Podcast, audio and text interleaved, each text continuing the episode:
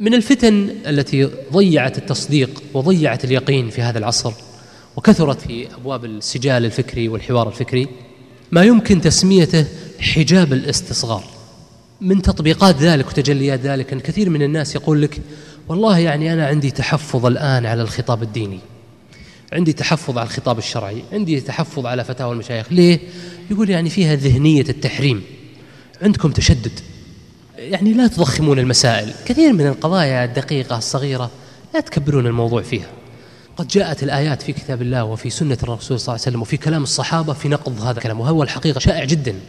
أنا سمعت مثل هذه الحجة كثير صراحة بل بعض المنتسبين للثقافة سمعت يرددها كثيرا وهي أنكم ضخمتوا المسائل كبرتوا كثير من المسائل الدقيقة اهتميتوا بالقشور اهتميتوا بالجزئيات.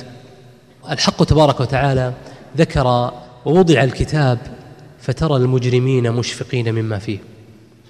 ويقولون يا ويلتنا ما لهذا الكتاب لا يغادر صغيرة ولا كبيرة إلا أحصاها الله سبحانه وتعالى يقول هذا الكتاب لن يترك صغيرة ولا كبيرة. واليوم كثير من الناس يستصغر مثل هذه المسائل. بل مرة أحد المنتسبين للثقافة يقول لي مسائل الصغائر والكبائر وهذه فيها معضلة أصلا في فقه السلفي اسمها معضلة نصوص الوعيد. والله لا فيها معضلة ولا حاجة بالعكس هذا مذهب المرجئة يعني. هذا الباب الحقيقة من أهم الإشكاليات فيه أنه يفوت على الإنسان منزلة عظيمة منزلة مغفرة الله سبحانه وتعالى وتوبته سنتعرض لها. لكن دعنا الآن نتعرض لبعض الآيات التي نقضت هذا المذهب. قول الحق تبارك وتعالى في سورة الكهف ووضع الكتاب فترى المجرمين مشفقين مما فيه ويقولون يا ويلتنا ما لهذا الكتاب لا يغادر صغيرة ولا كبيرة إلا أحصاها. ووجدوا ما عملوا حاضرا ولا يظلم ربك أحدا سيسألنا الله سبحانه وتعالى جميعا نحن وهؤلاء المعترضون. سيسألنا الله سبحانه وتعالى عن كثير من الأمور التي كنا نظنها صغيرة. أشياء بسيطة أحيانا من التفات القلوب إلى الجاه في عيون الناس وتطلب ثنائهم وحب الشهرة وحب التصدر وحب الرياسة.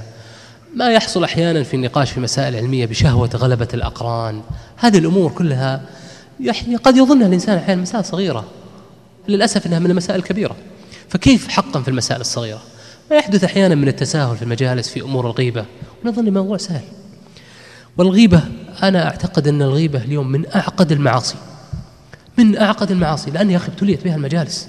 وصار يعني صار الذي يريد أن يضاد يضاد الغيبة ويحاربها في المجلس صار مجلسه يستثقل اليوم. الحق تبارك وتعالى أيضا قال في آية أخرى ونضع الموازين القسط ليوم القيامة فلا تظلم نفس شيئا وإن كان مثقال حبة من خردل أتينا بها وكفى بنا حاسبين.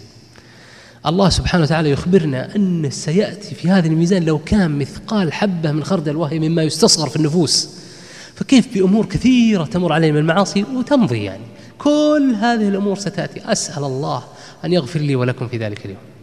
النبي صلى الله عليه وسلم في صحيح البخاري يقول إن العبد ليتكلم بالكلمة ما يتبين فيها يهوي بها في النار أبعد مما بين المشرق. إن العبد ليتكلم بالكلمة ما يتبين فيها يهوي بها وفي رواية يزل بها في النار أبعد مما بين المشرق.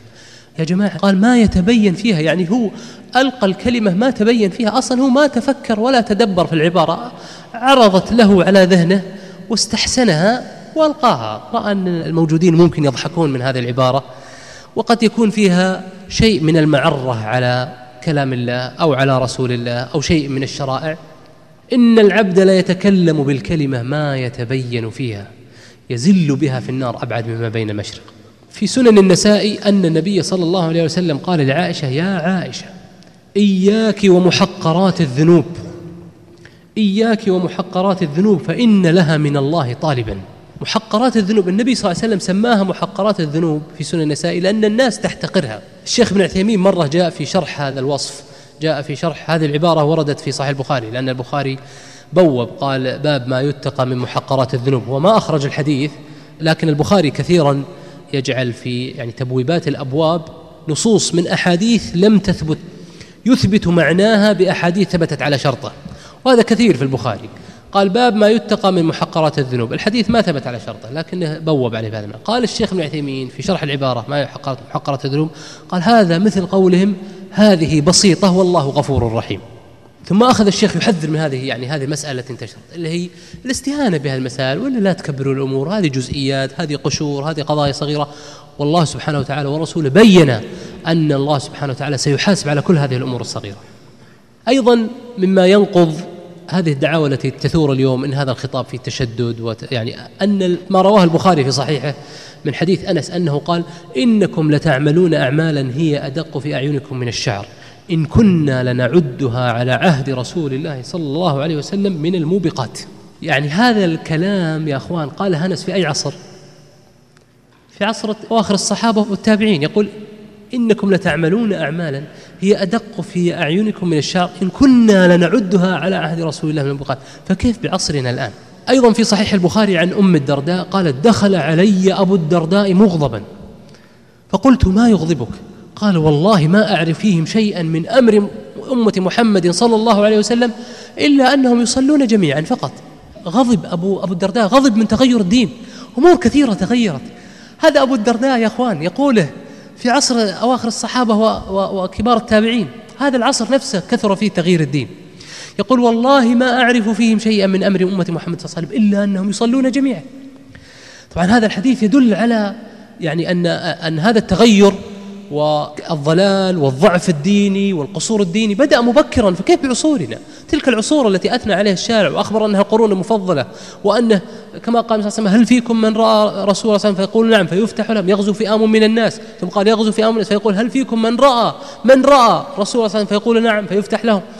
إلى آخر الحديث جيل عظمه القرآن وعظمته سنة الرسول صلى الله عليه وسلم ومع ذلك ينتشر في عصرهم تغيير الدين. فكيف بعصرنا؟ كيف يقال إن هذا العلم الموروث عن أهل السنة والمذاهب الأربعة فيه تشدد أو فيه غلو أو فيه ذهنية تحريم؟ هذه بعض الشواهد حول مسألة ما يذاع ويشار أنكم ضخمتوا الأمور وكبرتوها وأنكم اهتميتوا بجزئيات وأن العبرة بمقاصد الدين الكبرى وأنها ليس بصحيح. نحن اليوم لسنا في عصر تشدد. نحن اليوم في عصر تساهل.